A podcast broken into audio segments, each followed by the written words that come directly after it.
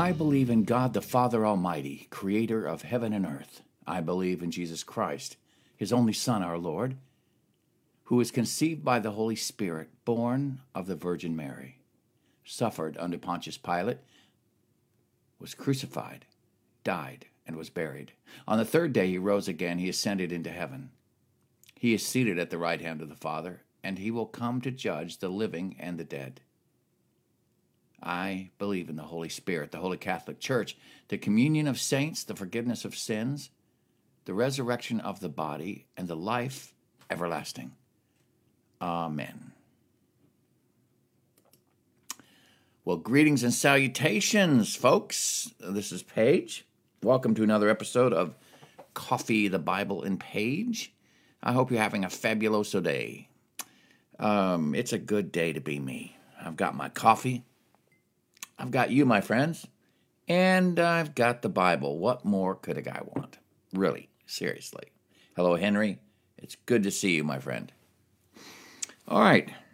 One of the neat things about doing devotionals like this and thinking with my mouth open, and, and believe me, I, I consider this an advantage, is that as I go through and discuss the passage at hand with myself and with you, I I come up with more questions. And they're usually questions on the periphery, not questions dealing directly with what does this Bible verse say um, exactly. Uh, that actually is not that hard to determine if you follow some basic rules of context and understanding a little bit about the culture and everything. Who wrote the letter? Who's receiving the letter? It's not hard to understand what Paul is saying in these passages. But what's on the periphery, those questions I find particularly interesting. For instance, here's the one I'm pursuing right now. Paul was a Pharisee, right? A tribe of Benjamin. Um, a great theological mind, probably uh, one of the most brilliant minds that the church has ever produced. His understanding of Judaism would be incredibly deep and wide. And yet, God has called him to bring the gospel to a people who could really care less about Torah, the Jewish world, the Jewish customs. And his message to the Gentiles was primarily salvation is justification is by faith and God's grace, not God's grace and circumcision, God's grace and following uh, all of God's laws in the Torah. Yet, God still, uh, Paul, excuse me, Paul still encouraged his Jewish believers, I'm sorry, his Gentile followers, to be observant of at least the first tablet of the law. And by the first tablet, I mean the first group of commandments, Ten Commandments, deal with man's relationship with God. Remember the Sabbath, keep it holy. I am the Lord your God. You will have no other God before me. His insistence on uh, making God their sole focus.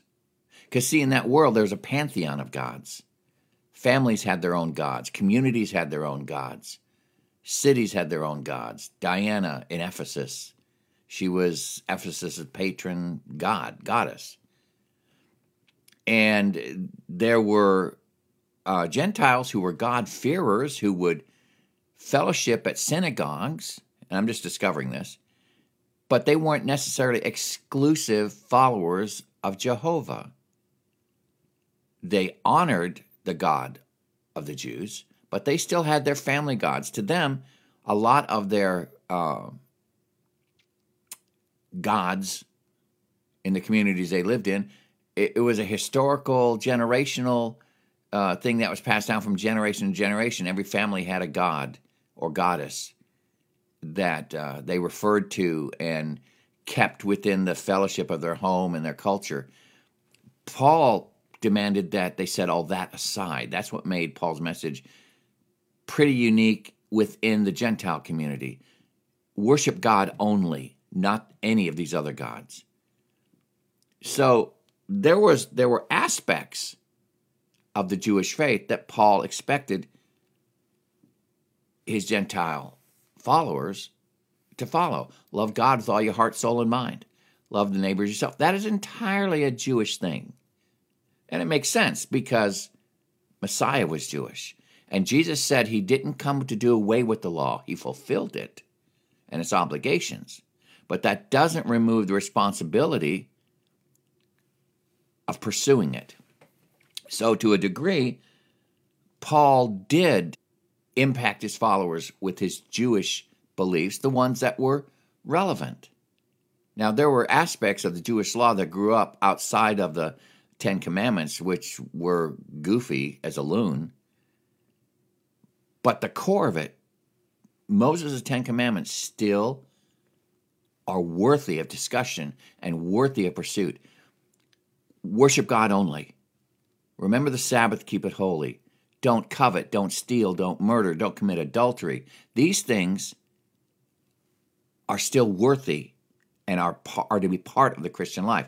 So it wasn't that Paul went to the Gentiles and just said, Look, you can be saved, don't worry about being Jewish at all.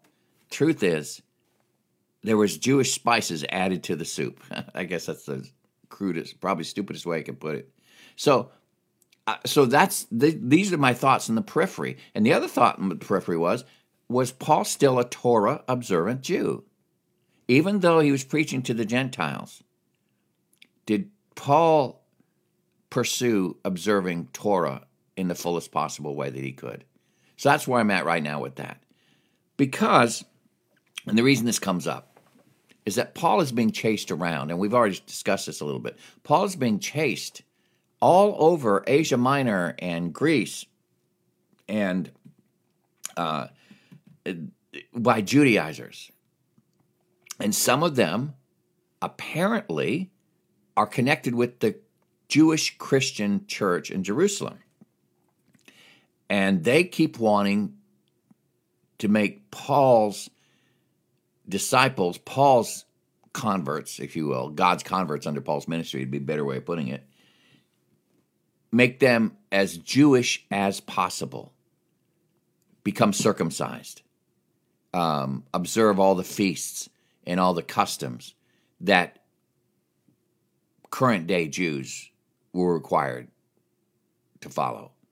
And that was Paul's greatest struggle was against these people who would come in after he had established a church and then try to convert his Gentile followers into Gentile slash Jewish followers. Do you get what I'm saying?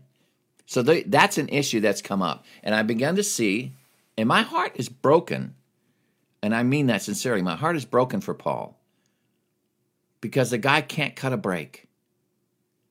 Um, it, he said in his, and we talked about it yesterday, he received 39 lashes multiple times from Jewish communities because they believed he was a traitor to the Jewish cause and that he was taking the glorious truth of Jehovah, delivering it to the Gentiles without requiring any or next to no adherence to Jewish traditions. They considered Paul a heretic. And there were apparently there were there was contingent within the Christian community that considered Paul a heretic because he wasn't, again, he wasn't Jewish enough, or he wasn't teaching his followers to be Jewish enough. Messiah was a Jew. The original 11 disciples are Jewish. Paul, you're Jewish. Why your hesitance to make the people that come to Christ under your ministry? Why the hesitance in making them Torah observant. So Paul, Paul had it from all sides. Uh, he was persecuted by his Jewish brethren, and apparently he was also persecuted by elements within the church. So that's that's the core of, of the big issue that's happening here in Corinth.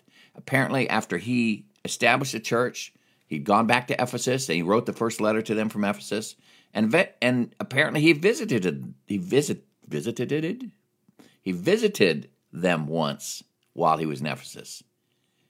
And these false apostles came in after the fact and tried to take over and build upon his work and tried to negate his influence and to turn their attention away from Paul.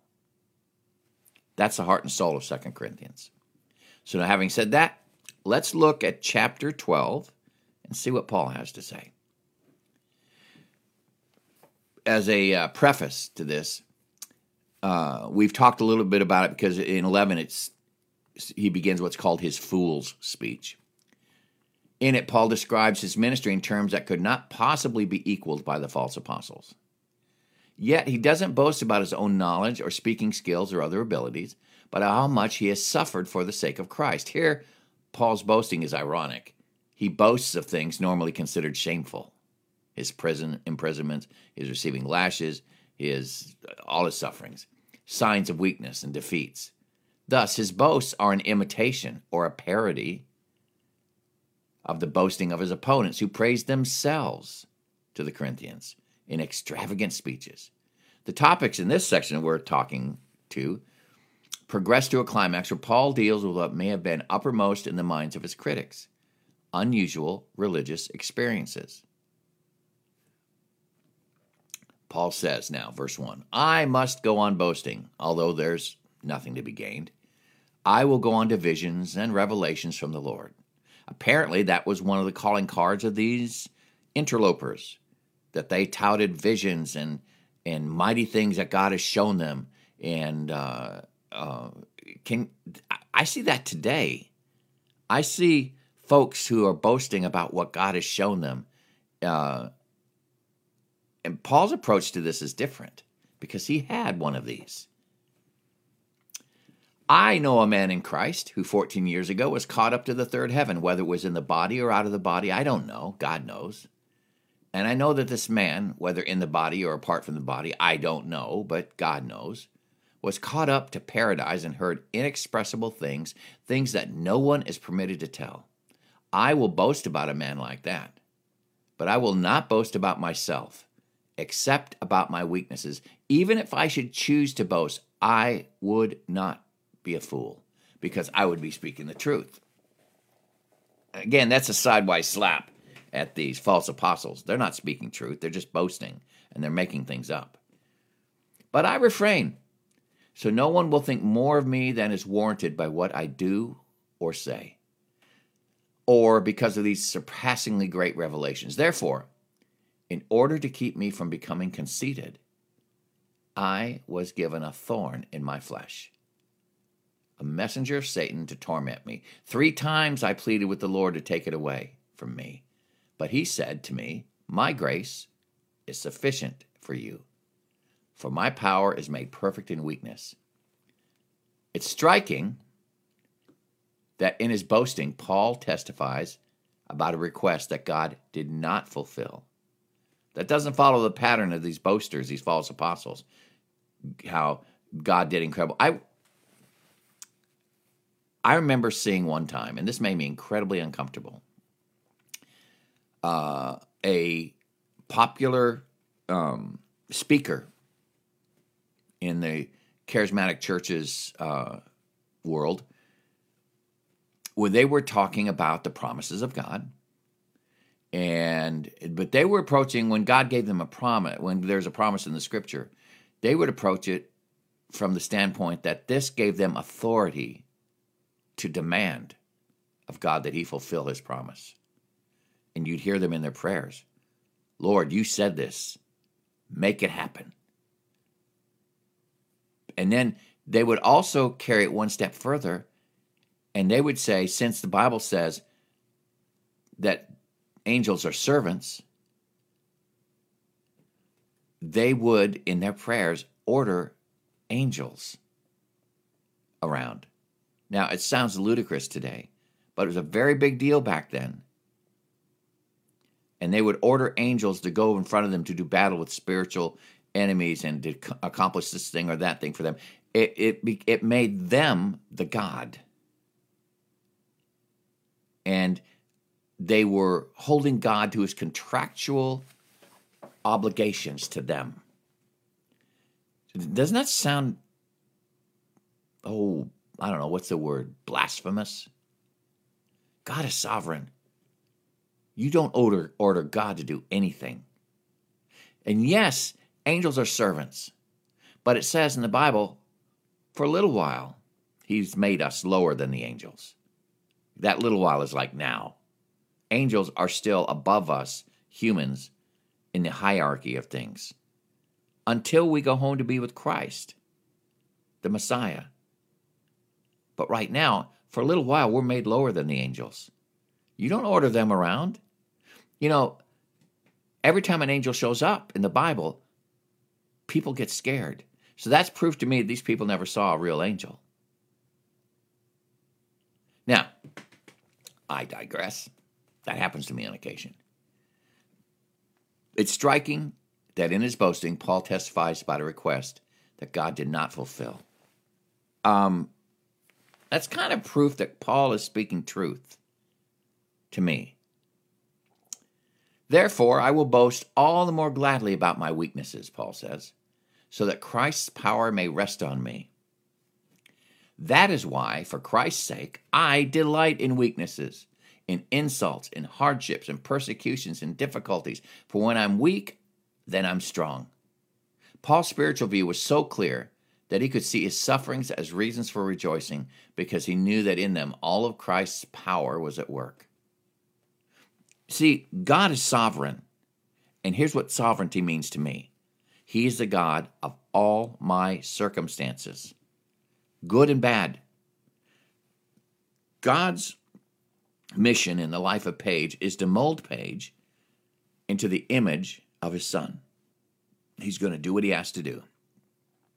He's like a master craftsman who takes a big, ugly chunk of rock, to be me, and over a lifetime works on this rock, chipping, sanding, uh, polishing, to mold this rock into something beautiful and glorious. And in the process, Sometimes he takes a hammer and a chisel and knocks off huge chunks. Can you say ouch? Other times he polishes with a gentle rag, but his goal is the same.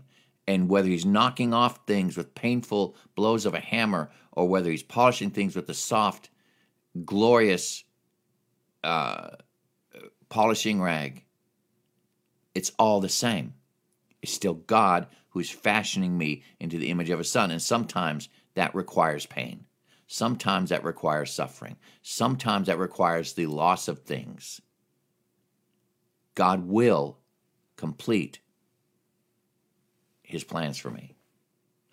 You know, it's it's like the little kid who comes down Christmas morning and there's horse manure all over the bottom of the floor of the house. The parents come down and they are just like the mom is freaking out. The son is jumping up and down with glee, laughing and giggling. And his mom says, What in the world are you thinking? He says, Oh, mom, look. And he points at all the horse manure. There's a pony here somewhere. That's that child's attitude is a light representation of what Paul just says here. Paul says, I delight in weaknesses, in insults and hardships and persecutions and difficulties, for when I'm weak, then I am strong. Now, about this vision that Paul had. None of the visions recorded in Acts can be identified as this one that Paul is talking about, since it occurred 14 years before the time of his writing, therefore, in his silent time between his conversion and when Paul reappears on the scene. Paul's expression of man in Christ refers to himself. How do we know that? Well, he knew the exact time the revelation took place, that his content was beyond words, even if it were permissible to try to communicate. The revelation was directly received to the receipt of a thorn, which was given to Paul. Paul will not likely feel embarrassment about boasting on another person's behalf. For Paul to relate a remarkable experience that happened to someone unknown to the Corinthians would scarcely fit this context. He's in a battle with the false apostles, and right now he's putting his experiences up against theirs. The scene of the vision was a hidden paradise of Jewish thought, the abode of the righteous dead that is here located within the third heaven. If Paul was quite certain of the location of the vision, he was uncertain about whether the experience happened in his body or apart from it. Consciousness of God totally eclipses any awareness of the physical world of space and time. What Paul heard and saw, human words were inadequate to relate. Furthermore, he was not permitted to try to share the content of the revelation, perhaps because it was something designed for him alone, to fortify him for future service and sufferings. Glimpses the New Testament does give of the coming glory are intended to strengthen the faith and promote holiness, not satisfy curiosity.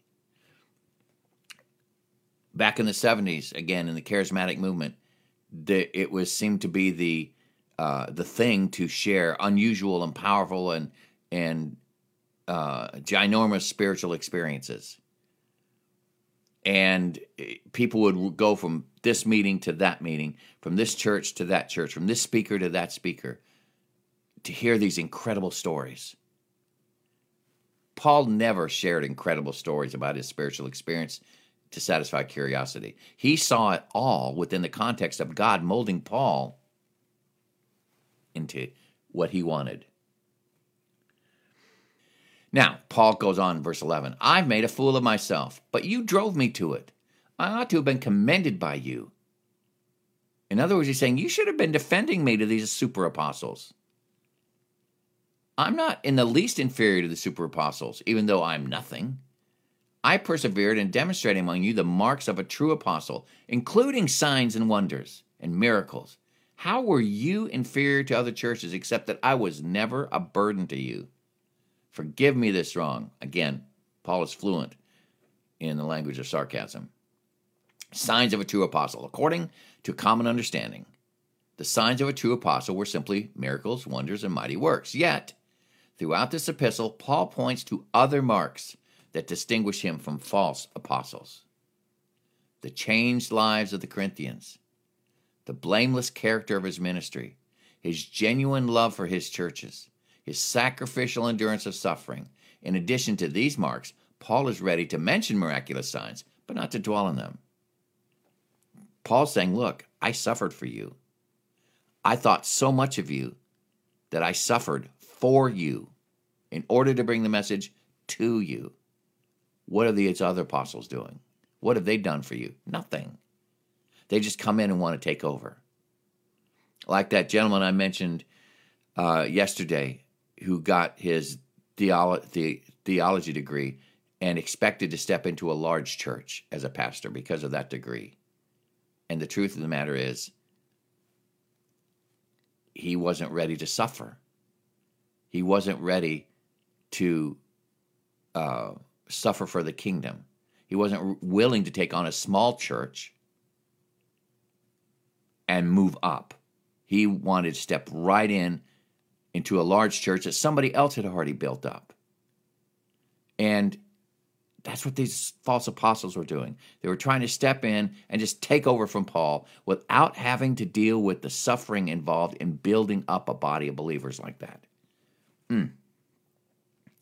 Now I am ready to visit you for a third time, and I will not be a burden to you, because I, what I want is not your possessions, but you.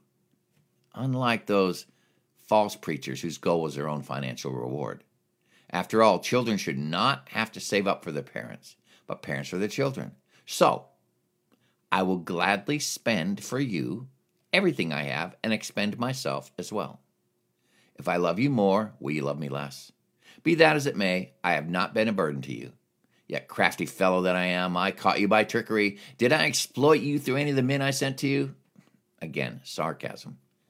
I urged Titus to go to you, and I sent our brother with him. Titus didn't exploit you, did he?